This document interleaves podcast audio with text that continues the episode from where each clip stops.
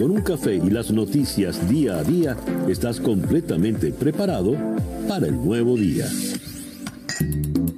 Día a día con César Miguel Rondón. A través de la 107.1 FM si estás en Miami. Y desde cualquier parte del mundo en todas nuestras plataformas digitales. Muy buenos días. Nos amanece ya este miércoles 10 de marzo del año 2021 y son las 7 en punto de la mañana de este nuevo día. Usted nos sintoniza en día a día desde Miami para el mundo por Mundial 990M, 98.7 FM y Éxitos 107.1 FM en la ciudad de Miami, en nuestro canal de YouTube en Conexión Web. Día a día es una producción de Flor Alicia para En Conexión Web con Laura Rodríguez en la producción general, Robert Villazán en la producción informativa, Jesús Carreño en la edición y montaje, Daniel Ramírez está en los controles y ante el micrófono, quien tiene el gusto de hablarles, César Miguel Rondón.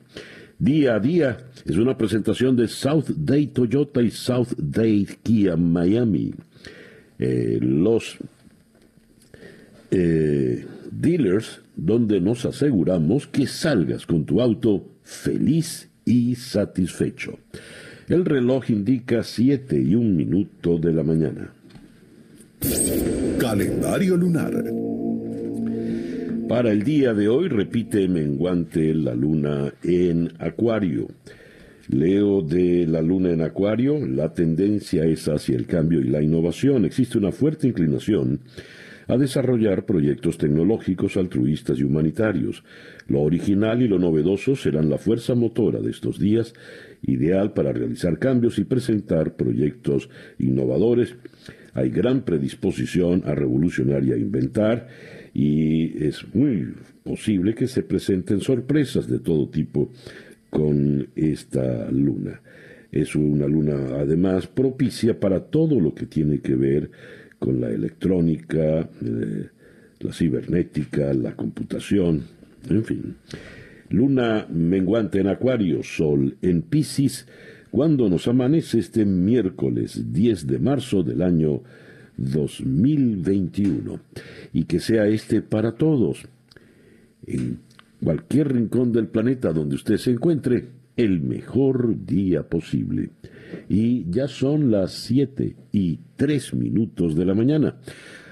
Buena hora para escuchar el reporte meteorológico en la voz de Alfredo Finale. Buenos días, Alfredo. Hola, ¿qué tal César? Muy buenos días para ti, muy buenos días para todos los amigos que están en sintonía. Hoy es miércoles, marzo 10 del 2021, otro día donde las altas presiones mantienen el control del tiempo local a pesar de ubicarse sobre el Atlántico. Llega su influencia a todo el sureste de los Estados Unidos, incluyendo la Florida. Otro día similar para nuestra zona mayormente estable, con cielos parcialmente nublados y bajo el potencial de lluvias. Se mantiene el tiempo ventoso, hoy con vientos de región este-noreste alcanzando en el mar alrededor de 20 nudos, olas de 4 a 6 pies de altura, la bahía con mar picada. Por supuesto, se mantiene la precaución para operadores de embarcaciones pequeñas. Máximas temperaturas para hoy que quedarán en el rango medio alto de los 70. Se pronostican valores entre 76 a 79 grados Fahrenheit. Próximos días, poco cambio en general, parcialmente nublado bajo el potencial de lluvias, ascenso gradual de las temperaturas, llegando ya a partir del jueves en adelante a valores en el rango bajo de los 80. Recuerden también amigos que este domingo 14 debemos estar adelantando una hora a nuestros relojes. Yo soy Alfredo Finale y les deseo a todos muy buenos días. Muchísimas gracias, Alfredo. Alfredo Finale es el eh, meteorólogo de nuestra emisora hermana Actualidad 1040 AM en la ciudad de Miami. Las noticias de hoy en Estados Unidos. Abro eh, The Washington Post en la mañana de hoy, miércoles 10 de marzo. Ah, destacan en la margen izquierda una noticia importante que tiene que ver con el eh, fiscal general, candidato eh, Garland, Merrick Garland, dice, por cerca de dos meses, el Departamento de Justicia ha llevado adelante el desmoronamiento, el desmantelamiento de algunas medidas de la era Trump, algunas políticas de la era Trump, cambiando sobre todo en posiciones civiles y eh, en casos eh, civiles. Sin embargo, ahora que el juez eh, Merrick Garland asuma el cargo de fiscal general, entraremos en un camino mucho más espinoso. Destacan una inmensa fotografía de un hospital en, en Brasil y nos hablan de la crisis que se ha planteado en Brasil por el pésimo manejo que han llevado adelante con el caso de la pandemia. Y por otra parte, hay una nota sobre el plan de estímulo. El eh, Congreso eh, va a aprobar ya prácticamente el paquete de 1.9 billones de dólares y esto va es el paquete de ayuda más grande en la historia de Estados Unidos y esto va a poner en, dificultades a toda la burocracia de Estados Unidos, a todas las diversas agencias de la administración eh, pública en Estados Unidos, porque el trabajo que tienen por delante es mayúsculo, gigantesco. Gargantuan es el calificativo que utilizan acá en la primera página de, eh, de Washington Post busco la primera página de The New York Times y leo, ah, hay un, análisis editorial acá con la firma de Neil Irwin. Los líderes políticos de Estados Unidos han aprendido unas cuantas cosas en los últimos 12 años desde que la nación eh, ha tratado de llenar eh, los vacíos económicos, los huecos económicos. Entre estas enseñanzas a la gente le gusta tener dinero. El Congreso tiene el poder de darle el dinero a la gente. En crisis económicas, los déficits presupuestarios no deben eh, atemorizar.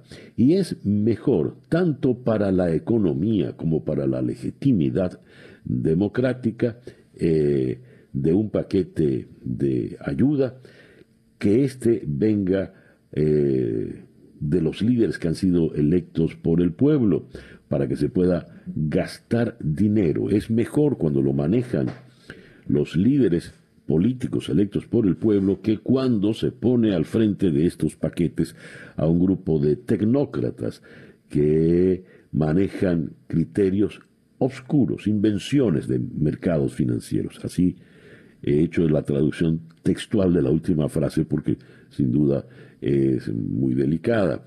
Me muestran un, gráfico muy interesante que tiene que ver con la crisis del empleo en Estados Unidos en estos tiempos. Quienes todavía no trabajan eh, como consecuencia de la pandemia y lo distribuyen por grupos étnicos. Por ejemplo, los hispanos, o en especial las mujeres hispanas, eh, son las que han tenido el peor momento. Eh, por ejemplo, en el, mes de abril del 2020 sufrieron la mayor pérdida de trabajos. En segundo lugar, están los asiáticos equiparados, si bien las mujeres están, las mujeres asiáticas, eh, asiáticas americanas están un poco peor que los hombres, la diferencia no es mucha, apenas un par de puntos porcentuales y eh, las mujeres blancas también están en severas dificultades. Según este gráfico, eh, están equiparadas las mujeres blancas con las negras en la pérdida de trabajos por culpa de la pandemia. Pero es notoria eh, la, pérdida en el caso de las mujeres hispanas. Y mm, llama la atención ahí en, el, en la primera página del eh, The New York Times eh, una nota sobre el escándalo en la familia real británica. Y tenemos aquí cuando el príncipe, cuando la esposa del príncipe Harry Meghan se refirió a la familia real británica como la firma, the firm, en su dramática entrevista con Oprah Winfrey el domingo, evocó una situación que para muchos se trata de tanto de un negocio como de una fantasía. Y ahora es un negocio en crisis luego de todo lo que levantó la joven pareja. El Palacio de Buckingham respondió en el día de ayer afirmando que toda la familia está muy triste por eh, saber el, todo lo que han sufrido eh, Harry y Meghan en sus años en, el, en la familia real y van a, han quedado muy preocupados por los señalamientos de racismo y van a discutir esto en privado. Estas las informaciones que leo de eh, la primera página del The New York Times. Ahora bien, hay otras noticias importantes que tenemos acá en los Estados Unidos. Eh, como saben, la gobernadora de eh, Iowa, Kim Reynolds, promulgó una medida que impugna nuevas restricciones al voto. Pues la Liga de Ciudadanos Latinoamericanos Unidos, LULAC por sus siglas en inglés, representada por el abogado de derechos electorales asentado en Washington, Mark Elias, interpuso una demanda en un tribunal estatal de Des Moines para revertir, eh, impedir la medida de la embajadora Reynolds. El señor John Kerry, el enviado especial de Estados Unidos de la administración Biden para el cambio climático, viajó a Bruselas y su visita ha servido para que ambas partes escenifiquen su nueva sintonía en materia climática tras la salida de Donald Trump de la Casa Blanca y se erijan de nuevo como líderes mundiales en la lucha para reducir las emisiones de gas de efecto invernadero. Y tenemos, por otra parte, que eh, 12 estados en Estados Unidos, los fiscales generales eh, de estos 12 estados, han demandado a Joe Biden por su orden ejecutiva de eh, el mes de enero. Leo esta redacción. Una coalición de dos estados, incluidos Arizona, Ohio, Nebraska, están demandando a Joe Biden. La rebeldía de los funcionarios republicanos frente a las directrices del demócrata continúan. Eh, él firmó en enero una orden ejecutiva dirigida a la protección del medio ambiente y a frenar la crisis climática. Los estados demandantes, Arkansas, Arizona, Indiana, Kansas, Montana, Missouri, Nebraska, Ohio, Oklahoma, Carolina del Sur, Tennessee y Utah. Los fiscales generales han demandado porque dicen que esa es una tarea del Congreso y que no le compete al presidente Biden. Y él tomó la, la decisión tras tomar el juramento como presidente, firmó la Orden Ejecutiva 13.990, la cual pide a las agencias federales que calculen el costo social de la contaminación por efecto de los gases eh, invernadero. Otra información que viene desde la Casa Blanca, eh, la portavoz Jen Psaki ha descartado que un cambio de actitudes de Washington hacia Cuba esté actualmente entre las prioridades del presidente Biden. Un cambio de postura sobre Cuba no está actualmente entre las prioridades del presidente, pero estamos comprometidos en hacer que los derechos humanos sean un pilar básico de la política de los Estados Unidos, dijo la señora Tsaki. Por otra parte, tenemos que eh, se, eh, eh, se ha decidido que los 20.000 guardias nacionales permanezcan en Estados Unidos, en la ciudad de Washington, hasta el mes de mayo. 20.000, no, disculpen, 2.300 miembros de la Guardia Nacional van a permanecer custodiando el Capitolio hasta el 23 de mayo. Y eh, tenemos esta información. Biden pone fin a la guerra legal de Trump para declarar a algunos inmigrantes una carga pública. El Departamento de Justicia informó a la Corte Suprema que el Ejecutivo ya no defenderá la regla de carga pública que Donald Trump aprobó el año pasado bajo el amparo de su política de tolerancia cero y que puso trabas para que los inmigrantes tuvieran acceso a la residencia legal permanente. Horas después, el máximo tribunal aceptó el pedido y desestimó entonces la revisión. Y cuando viene una acusación de sexual harassment, de acoso sexual, esto como que destapa una caja de Pandora, porque detrás vienen otras y otras. Resulta que una sexta mujer ha presentado nuevas acusaciones de acoso sexual contra el gobernador de Nueva York, Andrew Cuomo, quien supuestamente le habría tocado de manera inapropiada durante una reunión de trabajo que ambos mantuvieron en la residencia oficial de él a finales del año pasado. Bueno, esto por lo visto es la historia de nunca acabar. El reloj indica en este momento 7 y 19 minutos de la mañana en día a día. Estas son las noticias de Venezuela. Bien, tengo acá la primera página virtual del diario El Nacional de Caracas, donde el gran titular nos dice, profesores y sociedad civil rechazan pago de salarios a través del sistema patria. La decisión vulnera la autonomía. Centros de derechos humanos, organizaciones civiles y miembros de la comunidad universitaria han unido sus voces para afirmar que tal pretensión, la de pagarles a través del sistema patria, representa un nuevo episodio de la política de Estado dirigida a violar la Constitución y la libertad académica en Venezuela. Comillas.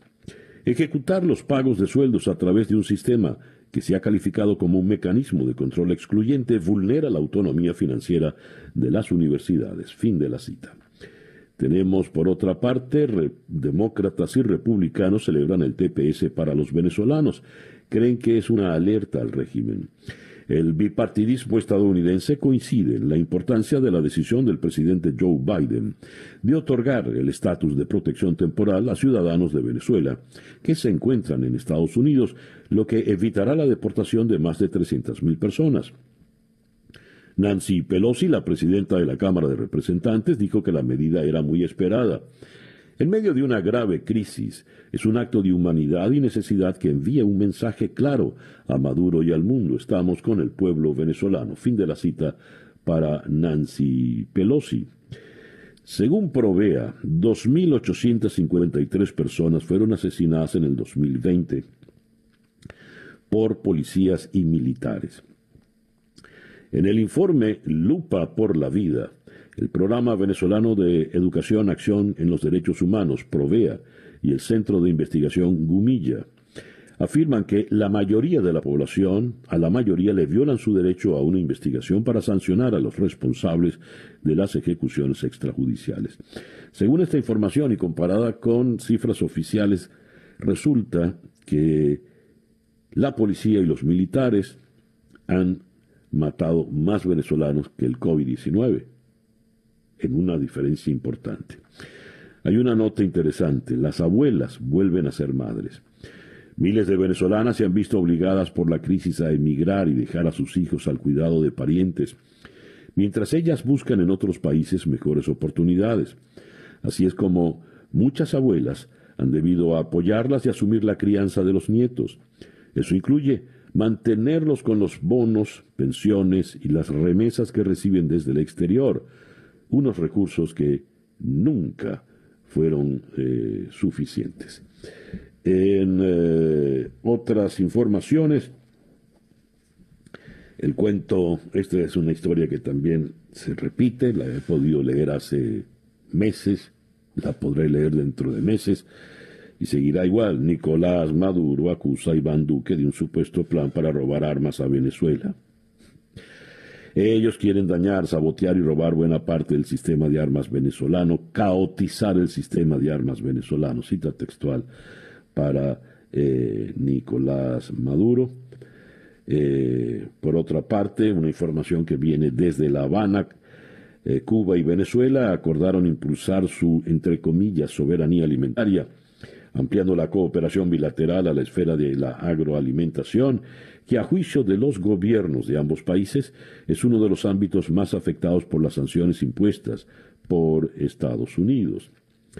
Eh, el gobierno de Maduro pide a Estados Unidos levantar sanciones tras aprobar el TPS, que tiene que ver una cosa con la otra. En todo caso, quien manifiesta la voluntad de la dictadura es Jorge Arriaza, quien afirma lo coherente sería que el siguiente paso de la nueva administración de Estados Unidos sea el levantamiento total de las sanciones arbitrarias que generan dolor y sufrimiento en el pueblo de Venezuela, tal como lo exige la Organización de Naciones Unidas, escribió eh, Jorge Arriaza en un tuit.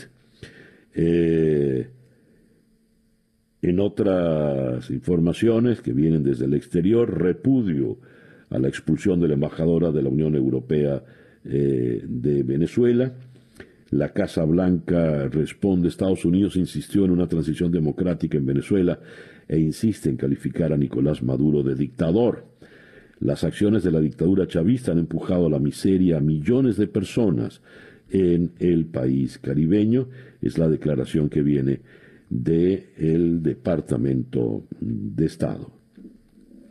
El reloj indica en este momento las 7 y 24 minutos de la mañana. Escuchas día a día con César Miguel Rondón. Nuestra agenda para el día de hoy la vamos a comenzar en la ciudad de Washington con la periodista Rachel Frazen, quien es eh, reportera de energía y medio ambiente en The Hill. Con ella vamos a abordar el tema de los estados, los dos estados que están demandando al gobierno de Biden por establecer el llamado costo social de las emisiones de CO2. Eh, a dónde puede conducir estas demandas, es lo que vamos a abordar con ella. De Washington iremos a un sitio no determinado en Venezuela para conversar con la periodista Sebastiana Barraez, quien por razones de seguridad no nos dice dónde está específicamente. Petición que por supuesto respetamos. El tema que vamos a tratar con Sebastián es delicado. Una fuga provocó la destitución del director de investigaciones de contrainteligencia militar de Venezuela. Lo va a sustituir un coronel torturador. La fuga de un capitán le costó al puesto al general Carlos Enrique Terán Hurtado, quien es reemplazado por eh, el coronel Asdrúbal José Brito Hernández, eh, a quien señalan varias ONGs como ser un torturador. De este sitio indeterminado en Venezuela, Iremos a la ciudad de Nueva York para conversar con la periodista Julia Preston sobre el tema eh, de la carga pública. Biden entierra la regla de carga pública impulsada por Trump para castigar a los inmigrantes con menos recursos. El gobierno de Joe Biden notificó ayer a la Corte Suprema que abandona la defensa de la regla de carga pública impulsada por su predecesor Donald Trump para limitar la concesión de visados y green cards a los inmigrantes que el gobierno considera que podrían necesitar ayudas públicas. De Nueva York vamos a ir a Londres para conversar con el periodista Juan Francisco Alonso. Las acusaciones de racismo de Meghan Markle y el príncipe Enrique abren ahora otra crisis en la monarquía británica. El Palacio de Buckingham dijo ayer que los alegatos de racismo hechos en días recientes por eh, el príncipe Enrique y Meghan son preocupantes y que la familia real las abordará en privado. El Partido Laborista Británico pidió investigar las acusaciones de presunto racismo en la Casa Real, vertidas por los duques de Sussex. Y hay una nueva víctima ya en este caso, el eh, presentador de televisión británico Piers eh, Morgan ha tenido que renunciar a su programa matutino Good Morning Britain tras las miles de quejas de los eh, televidentes por sus duros comentarios contra Meghan. De Londres iremos a Ciudad de México para conversar con el director general editorial de El Economista, Luis Miguel González Márquez. Eh, según la Organización para la Cooperación y el Desarrollo Económicos, OCDE, mejora notablemente las previsiones para el 2021 en las tres mayores economías de América Latina, Brasil, México y la Argentina. Y vamos a cerrar nuestra agenda del día de hoy en la ciudad de Lisboa, con la periodista de Radio Televisión Española Belén Lorente Torrano. El estado de emergencia marca la juramentación del presidente de Portugal, Marcelo Rebelo de Sousa, quien, se, quien juró para otros cinco años en una solemne ceremonia en el Parlamento portugués, condicionada por la pandemia. Esa pues nuestra agenda para el día de hoy. El reloj indica en este momento 7 y 40 minutos de la mañana en día a día. Escuchemos ahora a las 7 y 40 minutos el Coronavirus Update en la voz de Juan Camilo Gómez. Buenos días, Juan Camilo.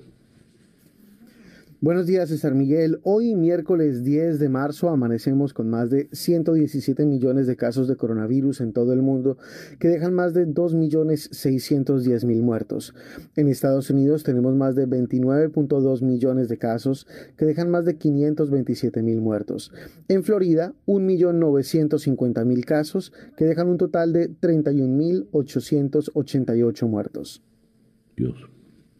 Gracias Juan Camilo. Juan Camilo Gómez es nuestro compañero en la emisora hermana Actualidad 1040 AM en la ciudad de Miami.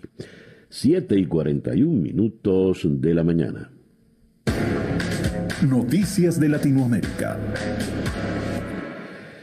El presidente de Honduras, Juan Orlando Hernández, figura en el centro del caso que las autoridades de Estados Unidos han preparado contra Giovanni Fuentes Ramírez un supuesto narcotraficante con quien el mandatario hondureño cooperó durante años, según aseguraron los fiscales en Nueva York.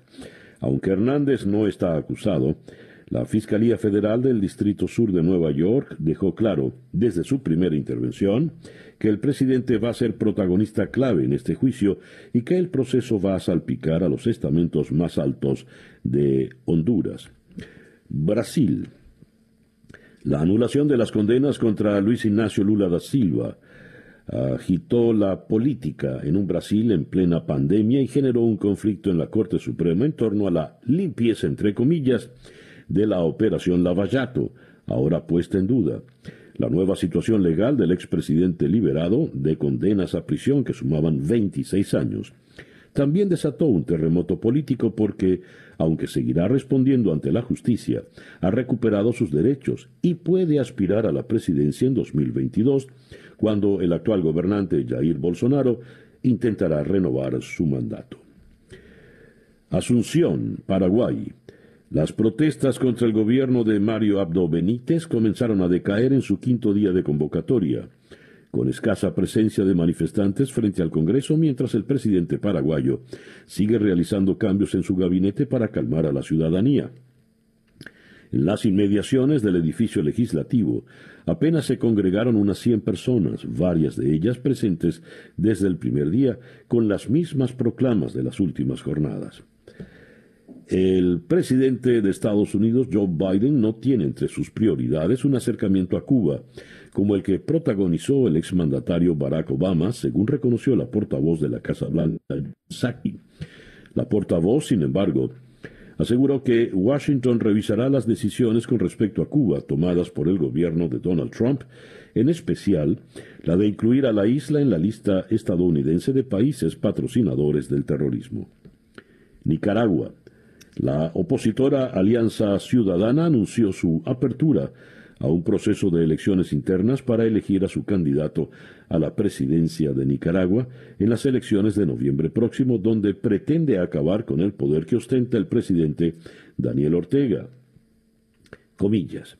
Se ha aprobado el procedimiento de inscripción de precandidatos presidenciales para elegir, conforme una metodología amplia y participativa, al candidato que derrotará cívicamente a la dictadura en elecciones libres. Fin de la cita del eh, comunicado de Alianza Ciudadana. En San Juan de Puerto Rico, un plan que describe cómo Puerto Rico reestructurará al menos 35 mil millones de dólares en deuda pública y más de 50 mil millones en obligaciones de pensiones del sector público, amenaza con aplicar un recorte del 10% a ciertas pensiones si no llega a un acuerdo con los jubilados. Una Junta Federal que supervisa las finanzas de Puerto Rico creada por el Congreso para sacar de la bancarrota al gobierno de la isla, presentó el plan de 233 páginas ante un tribunal federal. El documento incluye la propuesta de recortar hasta 8.5% las pensiones mensuales de al menos 1.500 dólares. Ese ha sido durante mucho tiempo un punto de discordia entre la Junta y el gobernador, quien ha dicho repetidamente que no aprobará tales recortes. Lima. El gobierno de Perú informó que 10.900 niños perdieron al menos a uno de sus padres a causa del nuevo coronavirus y anunció que en breve se les otorgará una pensión de orfandad por 54 dólares mensuales. Los beneficiarios recibirán la asistencia económica hasta que cumplan 18 años, dijo la ministra de la Mujer, Silvana Vargas, en conferencia de prensa sobre las acciones del gobierno del presidente interino, Francisco Sagasti, quien asumió el poder el 17 de noviembre. Panamá. El año 2020 fue duro eh, pero vendrán tiempos mejores. Así lo dijo el presidente Laurentino Cortizo tras recibir la primera dosis de la vacuna contra el COVID-19 de Pfizer, cuando se cumple un año de pandemia en el país, el que más casos de COVID-19 acumula en toda Centroamérica. Cortizo destacó que el Plan Nacional de Vacunación avanza con un equipo que está muy bien organizado y que los 39 circuitos del país están preparados para seguir adelante con las inoculaciones. El reloj indica en este momento las 7 y 46 minutos de la mañana.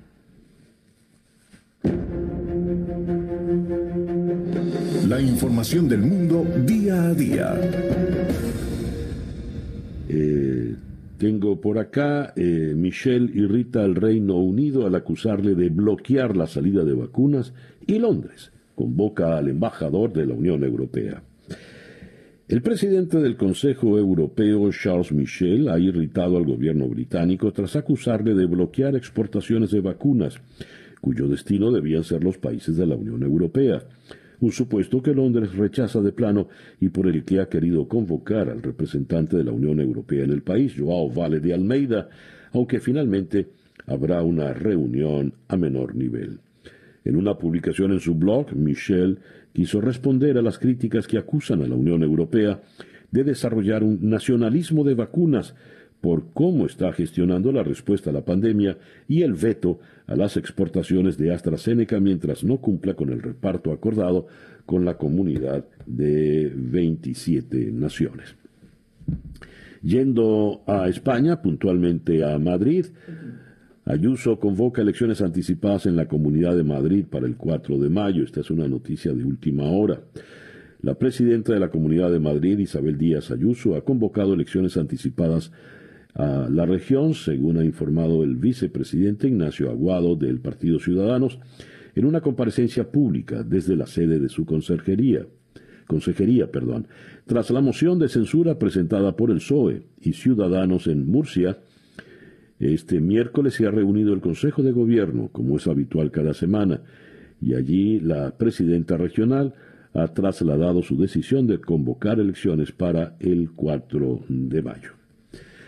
En otras partes del planeta, las autoridades militares de Birmania han llamado a consultas a su embajador en el Reino Unido, Yau Suar Min, después de que se pronunciara a favor de la liberación del antiguo líder de facto del país, Aung San Suu Kyi, y del expresidente Win Jint, detenidos tras el golpe de Estado del primero de febrero. El embajador, un antiguo coronel, afirmó el lunes en entrevista a la BBC que había decidido publicar su comunicado tras ver que la represión de las protestas ha derivado en la muerte de manifestantes.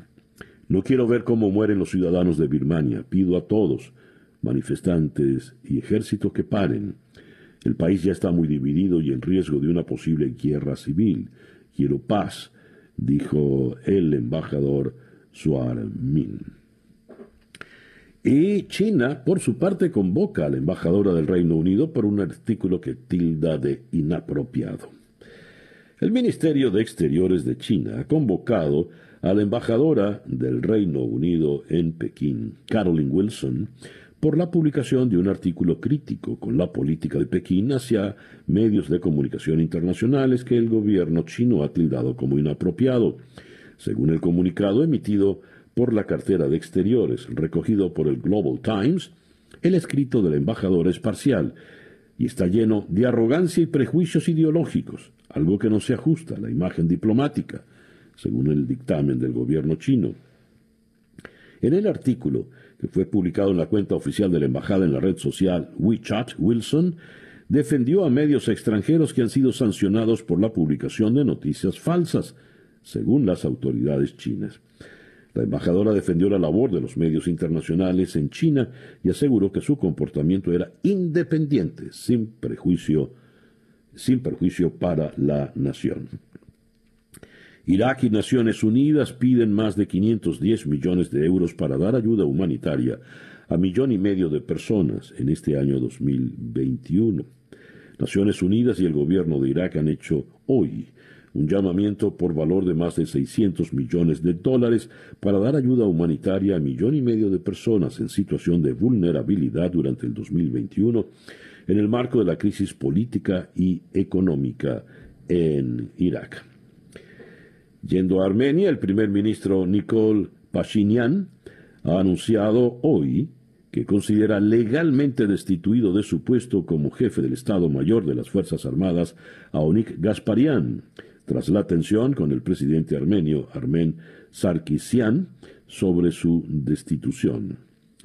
En una declaración emitida por Pashinyan, ha indicado que, teniendo en cuenta que el presidente de la República no firmó el proyecto de decreto presentado por el primer ministro dentro del plazo estipulado por la ley, ni se dirigió al Tribunal Constitucional, el jefe del Estado Mayor de las Fuerzas Armadas de Armenia, Onik Gasparian, desde el 10 de marzo, está legalmente destituido de su cargo, es decir, a partir del día de hoy. El reloj nos indica en este momento 7 y 51 minutos de la mañana acá en Día a Día. Día a Día con César Miguel Rondón. Tenemos que 12 estados, los fiscales generales de 12 estados, han demandado al presidente Joe Biden ¿Por qué lo han demandado? Pues lo han demandado por la orden ejecutiva que firmó tan pronto se juramentó como presidente, la orden ejecutiva mil, perdón, 13.990, que le pedía a las agencias federales que calculen el costo social de la contaminación por efecto del gas invernadero. Pues bien, los estados demandantes son Arkansas, Arizona, Indiana, Kansas, Montana, Missouri, Nebraska, Ohio, Oklahoma, Carolina del Sur, Tennessee y Utah. ¿Qué implica esta demanda? ¿Cuál es su verdadero alcance? Vamos hasta la ciudad de Washington, donde en la línea telefónica está Rachel Fralsin, quien es la reportera de energía y medio ambiente de The Hill. Ms. Frazen, thank you very much for being with us this morning. Thank you for having me. Okay. Uh, 12 Republican state attorneys general sue President Biden over climate change order. What could happen mm. with this? ¿Qué podría pasar well, con esta demanda que han introducido estos fiscales generales republicanos? Ms. Frazen? Well, um, I think that they are trying to make it so that the Biden administration does not use these calculations in its uh, regulatory process, so that they um, so they use these calculations in order to determine um, the costs and benefits of uh, the impacts of climate change that taking certain regulatory actions will have. And I think that the attorneys general are trying to stop them from using this calculation specifically mm-hmm from returning to both this Obama era value that has been adjusted for inflation, as well as um, setting its own uh, value going forward. And uh, is this um, uh, policy line and a strategy from the Republican Party, according to, since all of these uh, attorney generals are Republicans. Le pregunto si esta es una estrategia puntual del Partido Republicano, habida cuenta que todos estos fiscales generales de estos estados son republicanos. Uh, yes, it certainly is a um, it's a party line issue. I don't believe any Democrats are opposed to this. Um, and the Trump administration also did have a social cost of carbon. It was much lower because it um, didn't consider the international impacts of um, mm-hmm. climate change and only considered the domestic impacts. But um, so now they are going after the Biden administration for having this value and for the value itself, saying that they'll be using it to justify punishing regulations. Similarly, in the Trump era, um, co- large coalitions of uh, Democratic attorneys general often sued over the Trump administration's rollbacks to environmental protections. Dice, no le cabe la menor duda de que se trata de una estrategia republicana, habida cuenta que ningún eh, demócrata iría contra este tipo de medidas para proteger el, el medio ambiente. Y eh, se trata de, ir haciendo demandas como en su oportunidad también las procuraron contra el presidente Obama. This is uh, going on while uh, Mr. John Kerry is in uh, Brussels uh, talking about climate change and uh, with uh, senior authorities from the European Union. I would like your view, your opinion about this. Le digo que me gustaría su opinión porque todo esto ocurre cuando el señor John Kerry está en Bruselas como enviado por el cambio climático, entendiéndose con las altas autoridades de la comunidad europea. Well, uh, John, yes, uh, John Kerry is, um, I guess, the uh, climate envoy, and so his job is to uh, take on climate um, at an international level, um, working with foreign policy and uh, foreign partners, whereas um, this is more of a domestic issue with how the U.S. will calculate its internal regulations. Granted, it is all related because the U.S.'s climate policy and how we're going to what we're going to say to our international partners about what our climate strategy will be is uh, what John Kerry will have to take to these people um, at the upcoming summit uh, on the Paris Agreement in November but um, I'm not sure if uh, John Kerry's diplomatic work is exactly tied uh, to this issue or the lawsuit beyond the fact that this value will help govern our climate regulations. Ella no considera, en nuestra entrevistada de The Hill, Rachel Friesen, mm. no considera que se van a, a, a mezclar ambos casos porque eh, la iniciativa, las iniciativas que lleva adelante John Kerry, en tanto enviado para el cambio climático, son eh, a nivel internacional, sobre todo con miras a la reunión para mm, reflotar el Acuerdo de París.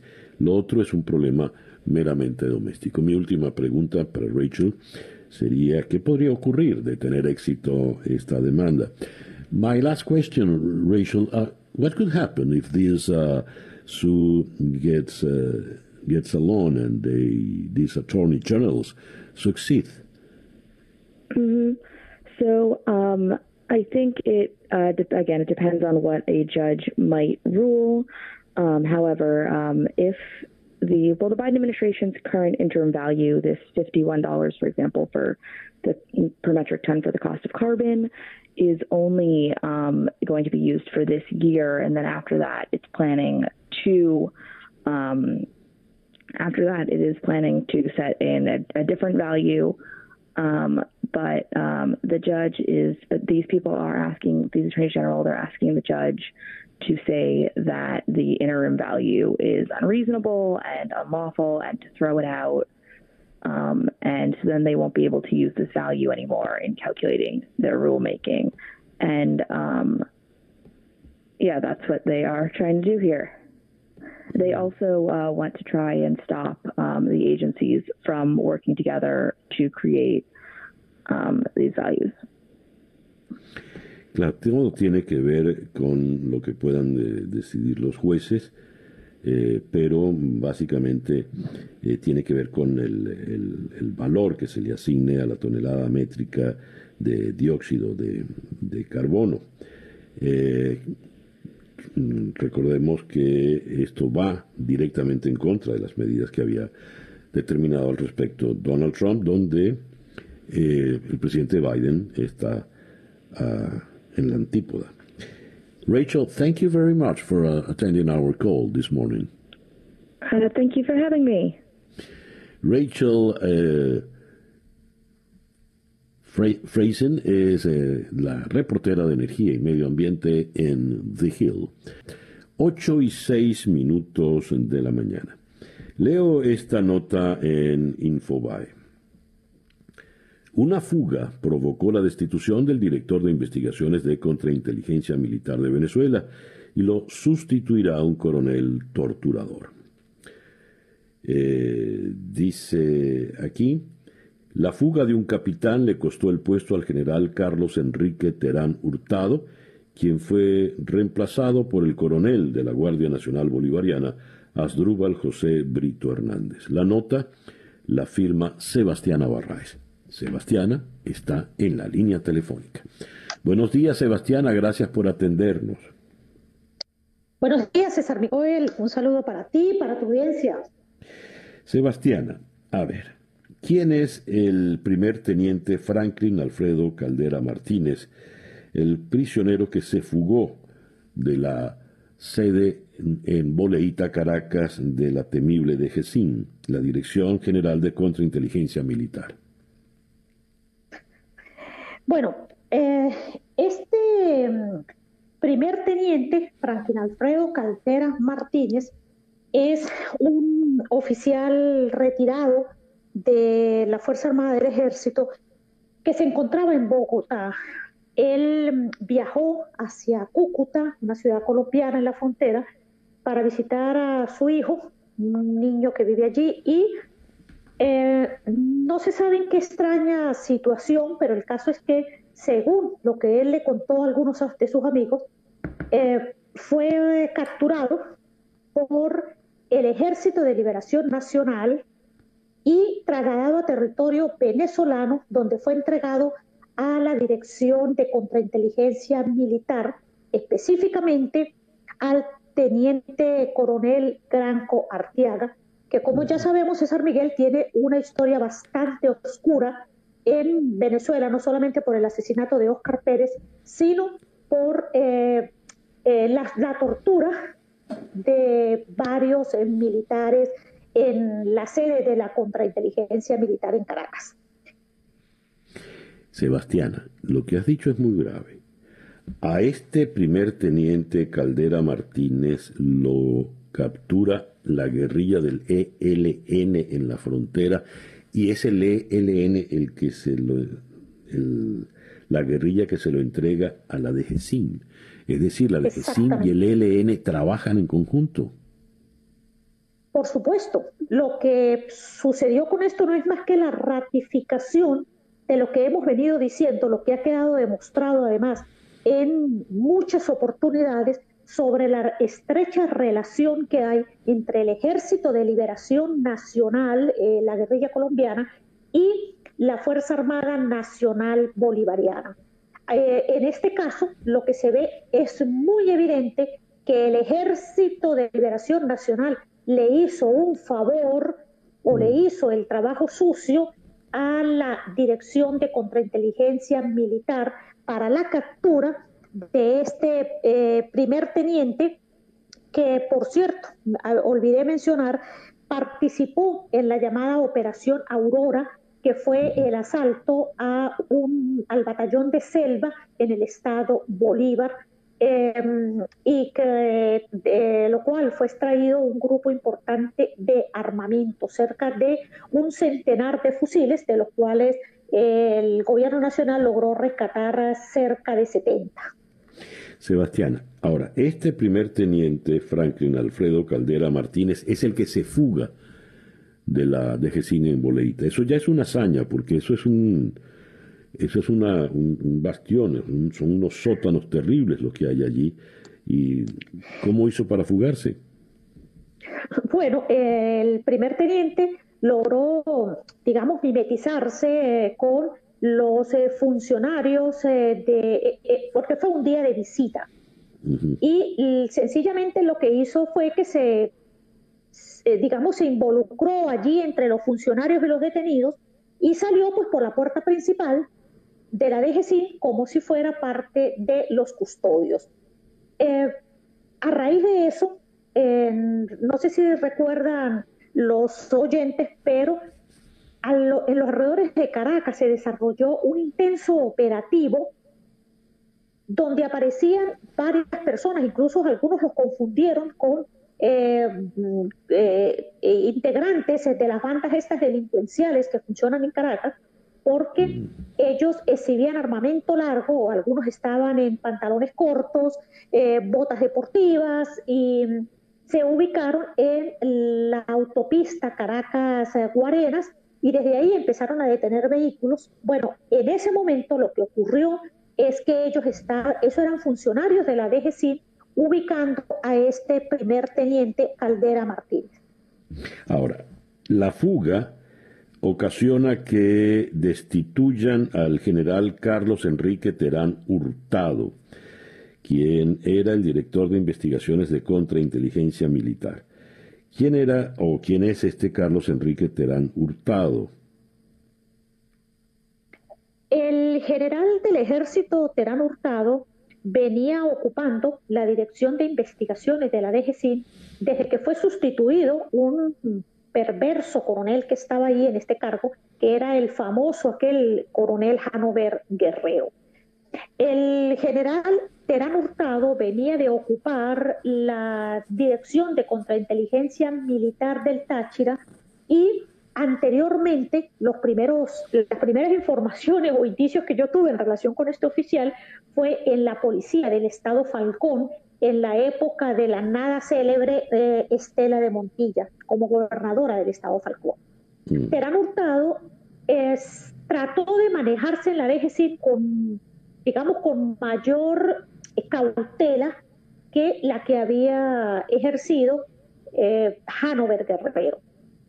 Eh, el caso es que hace unas, unas semanas apenas había sido sancionado a nivel internacional y cuando se da la fuga del primer teniente Caldera Martínez, pues fue detenido por sus propios eh, funcionarios de la DGC, permaneció en una de las instalaciones eh, allí, digamos, no en las celdas de tortura, pero sí en una de oficinas que utilizan para tener algunos detenidos con, con cierto privilegio y posteriormente pues fue eh, destituido a pesar de que el teniente Caldera Martínez fue eh, recapturado y se montó un operativo bien intenso que dio con la captura de él. Por cierto, eh, César Miguel, yo no tengo información de que haya ocurrido un hecho similar de fuga en las instalaciones de la DGC, quizá porque, porque a nadie se le puede ocurrir que alguien pueda escaparse de ese sitio donde los presos están en los sótanos y donde hay una una custodia muy rígida sobre los eh, detenidos. Yo creo que el tiempo de pandemia quizás y alguna flexibilidad allí por parte de funcionarios permitieron que Caldera Martínez pudiera huir. Entonces, este general Terán Hurtado es sustituido por un coronel de la Guardia Nacional, Asdrúbal José Brito Hernández, a quien tú calificas de coronel torturador. ¿Quién es este Brito Hernández? Y por qué se le acusa de ser torturador? Bueno, lo primero que hay que destacar es que Brito Hernández es de la escuela del teniente coronel Alexander Enrique Granco Artiaga. Ya eso dice bastante, porque mm, a pesar de, las, de que militarmente hablando y por grado militar, eh, Brito sea superior de Granco Artiaga, funciona con él con eh, un nivel de subordinación. Por otra parte, Gran Arteaga es em, eh, jefe de la Dirección de Asuntos Especiales y esto ha permitido que maneje a un grupo de funcionarios en calidad de, de torturadores que funcionan en los sótanos de la DGC. Ahora bien, ¿qué es importante en el caso de Brito eh, del coronel Brito, entre otras cosas, pues que viene de eh, pertenecer a la contrainteligencia de la Guardia de Honor Presidencial. Fue el primero que ascendió como coronel gracias a esos eh, méritos, si se le puede llamar así entre comillas, y además, pues es una persona cuyos compañeros, yo hablé con varios de los compañeros de este oficial, califican a Brito como un hombre profundamente perverso, muy peligroso y que mm, al, que además siempre le habían dado misiones eh, de interés o misiones especiales. Así que creo que la situación de la DGCIN se va a complicar en materia de violación de derechos humanos. Última pregunta, Sebastiana. Este tipo de cambios, sustituir a un general por un coronel, eh, ¿quién los decide? Eh, Vladimir Padrino, eh, ¿quién decide esto? ¿De dónde vienen las órdenes? ¿O es el propio Nicolás Maduro el que manda en ello? en ese caso, la Dirección de Contrainteligencia Militar es dependiente exclusivamente de Nicolás Maduro, eh, Padrino López no tiene eh, injerencia en lo que a, ese tipo de decisiones se refiere y la verdad es que eh, Brito, como pertenece al grupo de Gran Cuartiaga, pues hay que reconocer que Gran Cuartiaga es un hombre también protegido por el director de la DGCIN, el general Hernández Dala. Y Hernández Dala, pues es un hombre de absoluta confianza del, eh, de Nicolás Maduro. Ya. Sebastiana, muchísimas gracias por eh, atendernos en la mañana de hoy. Gracias a ti, César. Un abrazo para ti y para tu audiencia. Muchas gracias. La periodista Sebastiana Barraez, de un lugar no determinado en la frontera de Colombia y Venezuela, por razones de seguridad. El reloj indica 8 y 17 minutos de la mañana acá en Día a Día, desde Miami para el mundo. Día a Día, con César Miguel Rondón. Y de la ciudad de Miami, mm, perdón, de este punto indeterminado en la frontera, vamos ahora a la ciudad de Nueva York, donde en la línea telefónica está Julia Preston, eh, colaboradora de The Marshall Project y ha sido editora y corresponsal del Times y Washington Post. Julia, muy buenos días. Gracias por atendernos nuevamente. Buenos días, César. Julia, leo que el presidente Biden entierra la regla de carga pública impulsada por Donald Trump para castigar a los inmigrantes con menos recursos. El Departamento de Justicia le comunica a la Corte Suprema que abandona la defensa de esta medida que fue bloqueada por tribunales inferiores, pero seguía viva a falta de dictamen judicial definitivo. ¿Podrías explicarnos, Julia, en qué consiste esta decisión del presidente Biden? Sí, este está el presidente Biden eh, eh, está siendo consecuente con todas sus políticas de de uh, cambiar la dirección de las políticas migratorias para nuevamente abrir puertas de los Estados Unidos a los inmigrantes, eh, sobre todo en un momento que estamos tratando de, vacunar a toda la población ah, de Estados Unidos en contra del COVID-19. Eh, revertir esta política fue sumamente importante porque esta política del presidente Trump tenía el efecto de disuadir, de desalentar a muchísimos inmigrantes a, buscar eh, servicios de salud públicos. Ahora, al revertir la medida, ¿qué ocurre?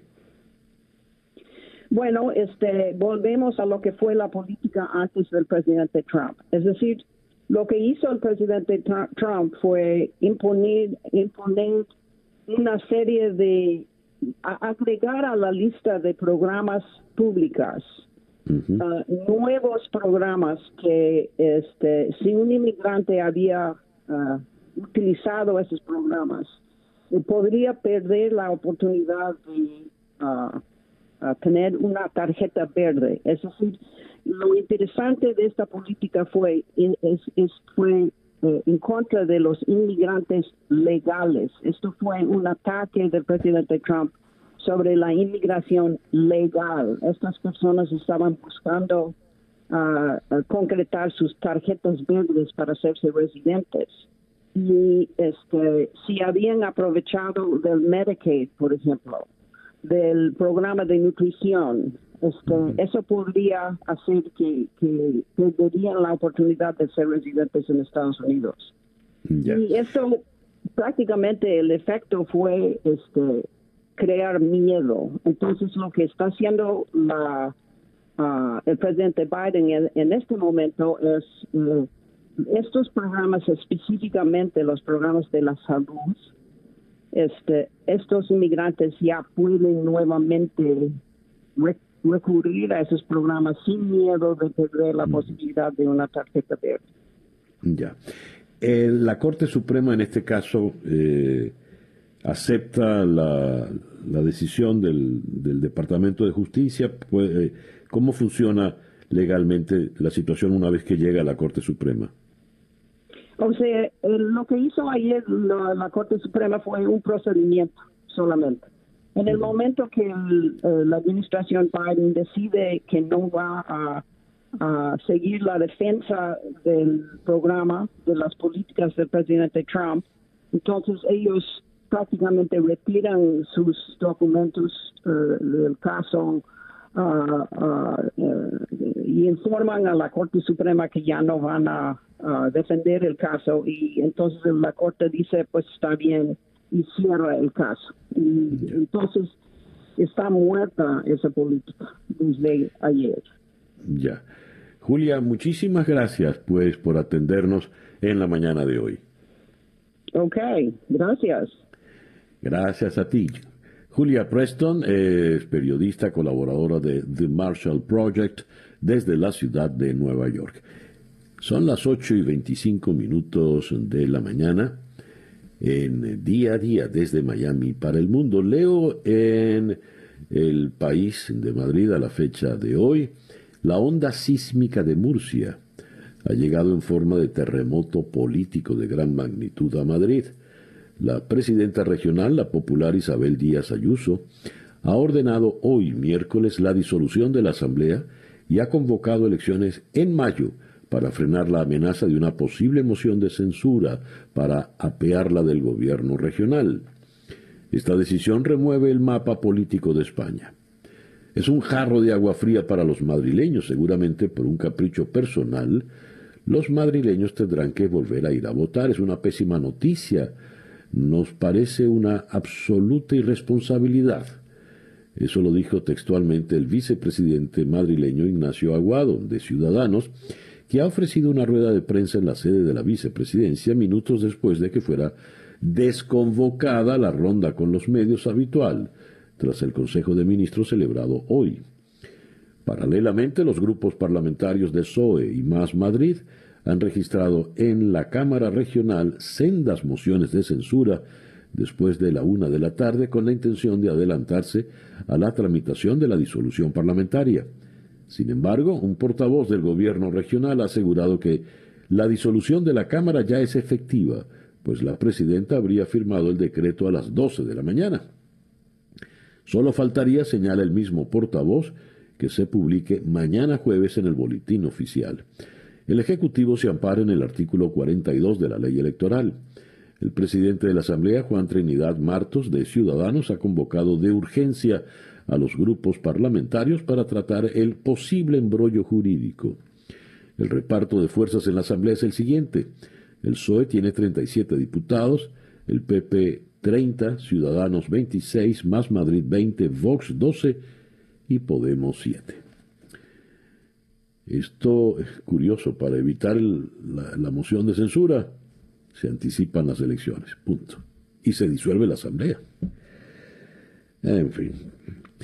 El reloj indica que en este momento ya son las 8 y 34 minutos de la mañana. Esto es día a día desde Miami para el mundo y la familia real británica ha brindado una escueta respuesta, un escueto comentario a la polémica entrevista que transmitió el domingo CBS con eh, el príncipe Harry y su esposa Meghan Merkel. A ver, Ahondemos en esto porque no ha dejado de ser noticia en todo el mundo. Vamos hasta la ciudad de Londres, donde en la línea telefónica está el periodista de La Voz de Galicia, Juan Francisco Alonso. Juan Francisco, muy buenos días, muy buenas tardes para ti. Buenas, gracias, San Miguel, para saludos a ti y a toda tu audiencia. A ver, ¿cómo ha sido recibido el comunicado de la Casa Real Británica allá en el Reino Unido? La Casa Real que, por cierto, para eh, Megan era The Firm, la firma, como si fuese una, una institución de negocios, ¿no? Sí, bueno, así se le conoce popularmente en buena medida, inclusive los propios miembros de la Casa Real eh, llaman a, la familia real la, firma.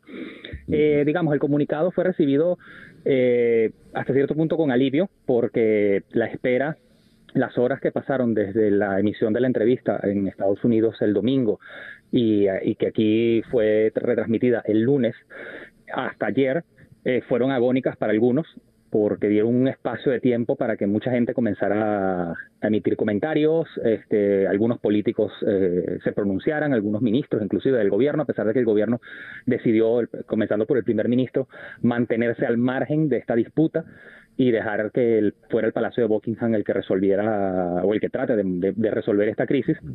Pero el silencio permitió que otros actores eh, le echaran más, más, más leña al fuego por lo cual el comunicado, aunque escueto, es saludado porque parece que reconduce la situación y eh, revela que el Palacio Buckingham no se, se está tomando en serio lo, señalado por el príncipe Enrique y su esposa y que no pretende simplemente hacerse de oídos sordos.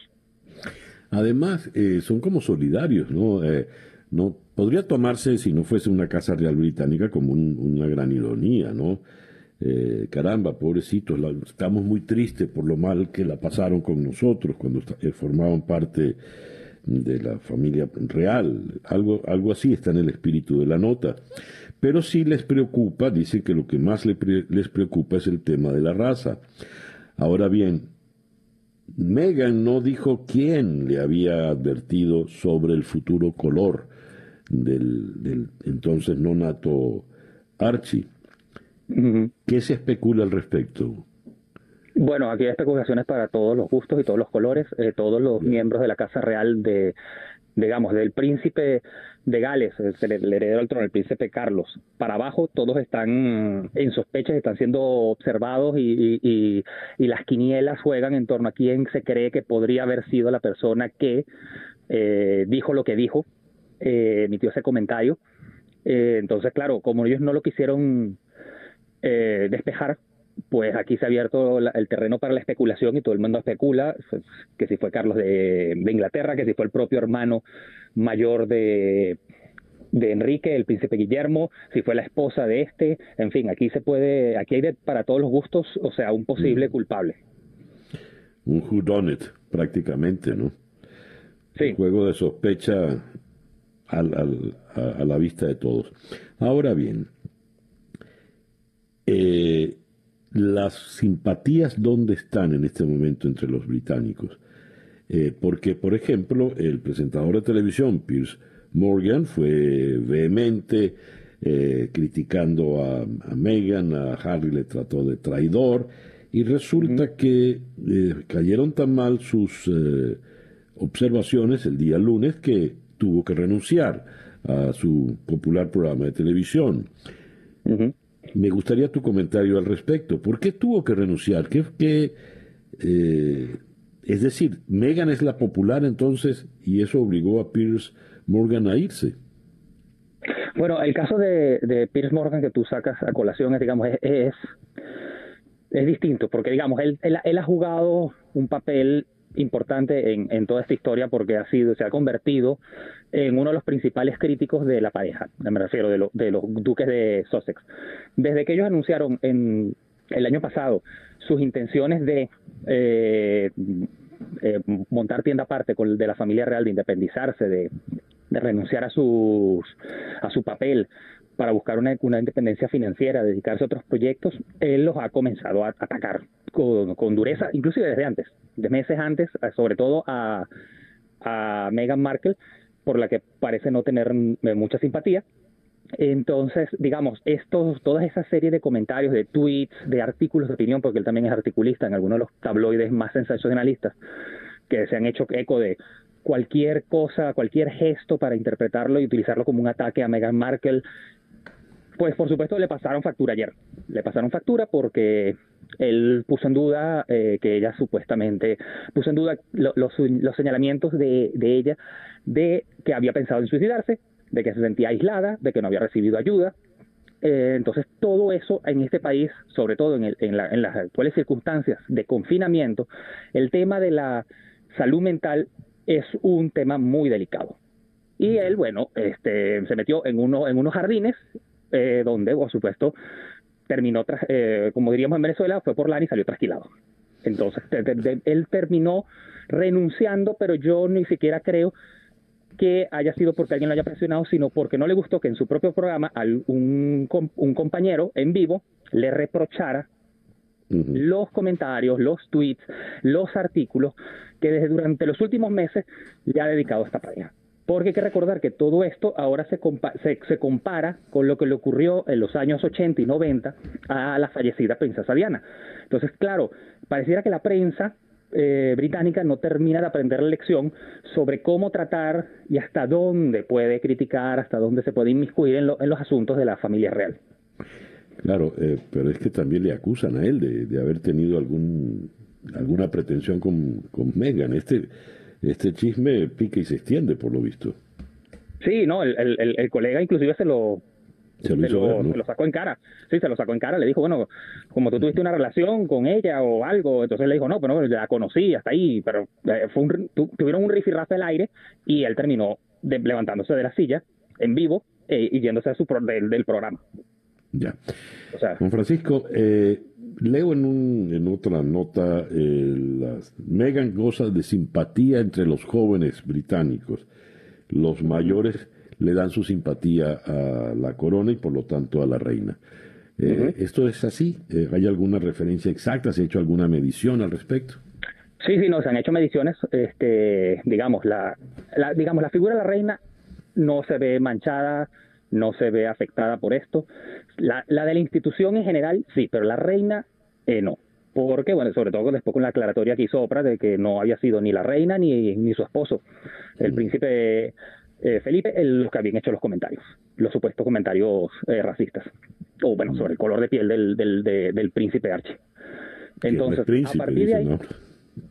Bueno, exacto. De, diga, es una situación confusa de si no es príncipe. O sea, en algún momento podrá ser cuando su padre sea, sea rey, porque ese es el, el, detalle del protocolo, el por qué no es príncipe hoy, aunque es miembro de la Casa Real y obviamente de la familia real, no de la familia de la reina. Pero bueno, entonces a partir de ahí se hicieron mediciones. Eh, la, la, obviamente la popularidad de la, de la monarquía sigue siendo eh, sigue estando alta, el respaldo a la reina, pero entre los jóvenes que es donde viene la diferencia. Bueno, por supuesto, hay una cantidad de jóvenes, sobre todo votantes de la izquierda, o sea, votantes del Partido Laborista, que creen o, y dan su apoyo a a la pareja, o sea, es decir, a los duques de Sussex. Pero eso viene desde el momento que ellos anunciaron su independencia de la, de la, casa, de la Casa Real. Entonces hay una división entre los, digamos, entre, una brecha generacional. Los mayores consideran que lo que han hecho, bueno, es terrible, los jóvenes lo ven normal. Ya. Bien, muchísimas gracias Juan Francisco por atendernos en la mañana de hoy. Hasta luego. Suerte. Juan Francisco Alonso, corresponsal de La Voz de Galicia desde la ciudad de Londres. El reloj indica 8 y 43 minutos de la mañana, caen día a día desde Miami para el mundo. Día a día. Y de la ciudad de Londres vamos ahora a Ciudad de México, donde en la línea telefónica está Luis Miguel González Márquez, director general editorial de El Economista. Luis Miguel, muy buenos días, gracias por atendernos. Sí, muy buenos días, con mucho gusto estoy con ustedes. La Organización para la Cooperación y el Desarrollo Económicos, OCTE, mejora notablemente sus previsiones para el 2021 en las tres mayores economías de América Latina, Brasil, México y Argentina, que suman casi el 70% del PIB regional. A ver, buenas noticias para estos tres países y cómo lo asume el resto de la América Latina. Luis Miguel. En general hay la idea de que va a haber una especie de derrama de las grandes economías a las economías que están alrededor. Desde mi punto de vista, no es algo que se pueda dar por sentado en automático, porque las grandes economías en algún sentido miran más hacia adentro o a sus mercados de exportación grandes que a sus vecinos. Me explico. Eh, México está muy conectado con Estados Unidos, pero no derrama necesariamente a Centroamérica. Brasil fundamentalmente es una economía que su principal motor es el mercado interno y en temas de mercado externo destaca su relación, por ejemplo, con China para el tema de materias primas. Entonces yo diría, para empezar esta conversación, es una buena noticia que las grandes economías de América Latina eh, vayan a crecer, pero en el resto tenemos panorama súper disperso o diverso. Eh, países que están haciendo bien la tarea y que pueden ser optimistas y países a los que les espera una larguísima recuperación muy vinculada a la, al éxito de la campaña de vacunación. A ver, ya que has hecho la, la, esa división, Luis Miguel, ¿quiénes estarían en el primer grupo? ¿Cuáles países estarían en el primer grupo y cuáles en el segundo? Yo diría claramente un país como Uruguay aparece en el primer grupo, Costa Rica, y tiene mucho que ver con que son los países con mayor grado de desarrollo relativo. Chile, que estaría en el primer grupo. Eh, en este momento hacer pronóstico económico tiene mucho que ver con ver el comportamiento del sector salud.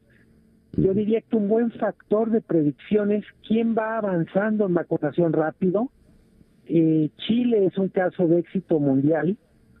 Uruguay no tiene un programa de vacunación tan agresivo, pero tuvo mucho menos problemas con COVID. Yo diría que un país que, que en la última década había sido muy exitoso eh, y que ahora trae muchos problemas a partir de la pandemia es Perú. Perú tenía tasas de crecimiento espectaculares, me refiero a espectaculares respecto a la región, pero ha sido muy afectado por la pandemia y por lo pronto no trae eh, la velocidad crucero en vacunación como para permitir eh, ser muy optimistas en lo que tiene que ver con recuperación. Luis Miguel, por lo visto, el tema de la pandemia fundamentalmente es cómo se gerencia el combate a la pandemia, ¿no? Eh, lo que incluye desde medidas de seguridad hasta los, las medidas de vacunación. Absolutamente. Y yo diría que para algunos países de la región que dependen mucho del turismo, yo pondré una tercera categoría y es cómo se comunica y cómo se manda el mensaje que es un país seguro. Es lo que se hace en casa más lo que se explica para los que están fuera. En el caso de Argentina, que está incluido en el, en el informe original de la OCDE, junto a Brasil y México, ¿qué nos dices de Argentina puntualmente, Luis Miguel? Eh, mejora el pronóstico para 2021. Eh, hay un, yo diría, hay un optimismo matizado para 2021, pero eh, hay prudencia para 2022. Eh, es el mismo, es lo mismo que pasa con México. ¿Qué es lo que ocurre? Eh, el optimismo para 2021 tiene mucho que ver con el programa de recuperación de Estados Unidos, con los datos de recuperación que viene de China, con Argentina, pesa positivamente la recuperación de Brasil, con quien tiene una relación comercial bastante importante. El problema es que muchos de los datos del 2021 corresponden a ese rebote técnico. Si caíste mucho, te tienes que levantar. Y 2022, yo diría, damos por hecho que ya la, la pandemia no va a ser el factor y vamos a volver a las características de cada economía cómo está su política económica, qué tanta capacidad tiene para atraer inversión extranjera, para generar inversión privada, cómo va el consumo. Yo diría que ahí es donde Argentina eh, presenta un panorama menos optimista para el 2022. Hay más certeza de que la recuperación va a ser fuerte en 2021, en parte por la caída tan fuerte el año pasado. Luis Miguel, muchísimas gracias por estos minutos en la mañana de hoy. No, como siempre, un gusto estar con ustedes. Buen día. Gracias. Luis Miguel González Márquez es el director general editorial de El Economista. Nos habló desde Ciudad de México. 8 y 50 minutos de la mañana. Sintonizas día a día con César Miguel Rondón. Y de Ciudad de México vamos ahora a la ciudad de Lisboa, donde en medio del estado de emergencia juramentado por un nuevo periodo, el presidente Marcelo Rebelo de Sousa. En la línea telefónica está la corresponsal de Radio Televisión Española en eh, Lisboa, Belén Lorente Torrano. Belén, muy buenos días, muy buenas tardes por allá, gracias por atendernos. Muy buenos días para vosotros, encantada de poder estar en tu programa. Belén, cuando hablamos del estado de emergencia, ¿qué alcance ha tenido este estado? Bueno, vamos ya por el estado de emergencia número 12. Eh, si, si contabilizamos desde el primero, ¿no? que eh, todo empezó hace un año y Portugal prácticamente cerró fronteras a la par que España. Entonces, bueno, el balance que se hace es de subes y bajas, porque eh, Portugal sí que es verdad que fue un país que al principio de la pandemia mm, actuó rápido, tenía muy pocos casos y pudo mantener una curva muy bajita. Y así lo hizo hasta prácticamente los meses de octubre, noviembre, que ya eh, empezó a tomar otras medidas de apertura. Y quizás la Navidad, como en muchos otros países europeos, bueno, pues fue lo que hizo que en enero, mm, bueno, pues se llegara a punto de colapsar el, el sistema sanitario con, bueno, con cifras que le convirtieron a Portugal en el en el país europeo con la mayor tasa de contagios. Sí, que es verdad que, que, bueno, ahora podemos decir que eh, estamos en una situación completamente diferente, ¿no? Ya no estamos con esas cifras tan tan horribles. Eh, el gobierno de Costa actuó muy rápido, eh, cerró prácticamente el país, cerró fronteras y ahora tenemos unas cifras que ya nos hacen pensar en una nueva desescalada del país. Ya. En este contexto, en esta situación, el se juramenta por un nuevo periodo Marcelo Rebelo de Sousa, quizá el gobernante más popular de toda Europa y sin duda en, el mundo. ¿Qué nos puedes comentar al respecto, Belén? Bueno, el presidente Marcelo eh, se presentó yo a estas, a estas elecciones presidenciales eh, bueno, pues con, con la idea de, de, convertirse, como él ya dijo, en, en, una vez más en el presidente de todos los portugueses, eh, buscando un poco ese mensaje que quiere dar de eh, soy el presidente de, todos y estoy aquí para buscar un consenso. Sí que es verdad que la situación ahora de este segundo mandato, a pesar de que las elecciones presidenciales le dieron una, mayoría muy holgada prácticamente en todas las regiones de, del país, bueno, pues el contexto es diferente porque se enfrenta a una pandemia con lo que supone también un cierto desgaste político. Hay que recordar que eh, el presidente de Portugal pertenece a otro eh, color político con respecto al gobierno ¿no? Eh, que está gobernando Portugal, que es un gobierno socialista, y el presidente Marcelo, bueno, pues fue el fundador del PSD, del partido de centro derecha. todo esto en un contexto que políticamente, bueno, pues ha cambiado la situación. por primera vez está en el Parlamento un partido de extrema derecha y eso también es un tema que, que preocupa a Marcelo. Quizás uno de los principales eh, desafíos eh, después de, controlar la pandemia, que es el primero, su primer reto, ya dijo en su discurso eh, cuando ganó las elecciones que estos cinco años no iban a ser un cheque en blanco, quizás el reto también es el reforzar la democracia, ¿no? No solo reconstruir el país, que económicamente, bueno, pues también ha quedado muy tocado, sino también reforzar la democracia. Es un tema que le preocupa mucho al presidente Marcelo, que como decías, pues quizás es uno de los políticos, mm, bueno, pues que ha gozado de más popularidad, ¿no? Por lo menos en el primer mandato se le conocía de, de, aparecer haciéndose selfies. Mm, bueno, este verano pasado se lanzó a la playa, ¿no? A rescatar unas bañistas. O hace no menos de tres meses le vimos en la cola del supermercado en bañador con la mascarilla como uno más. O sea que sí que es verdad que, que es un presidente muy cercano y muy popular. Y bueno, quizás eso también le ha dado esa mayoría en las urnas. Claro. Claro. Belén, ha sido muy amable. Gracias por estos minutos en el programa de hoy. Gracias a vosotros, un placer. Belén Lorente Torrano, corresponsal de Radio Televisión Española en la ciudad de Lisboa. Día a día llegó a ustedes a nombre de South Date Toyota y South Date Kia Miami, los dealers donde nos aseguramos que salgas con tu auto feliz y satisfecho. Estuvimos con ustedes en Mundial 990M, 98.7 FM y Éxito 107.1 FM en la ciudad de Miami y en nuestro canal en YouTube en Conexión Web. Día a día es una producción de Flor Alicia Anzola para En Conexión Web con Laura Rodríguez en la producción general, Robert Villazán en la producción informativa, Jesús Carreño en la edición y montaje, Daniel Ramírez en los controles y ante el micrófono, quien tuvo el gusto de hablarles, César Miguel Rondón.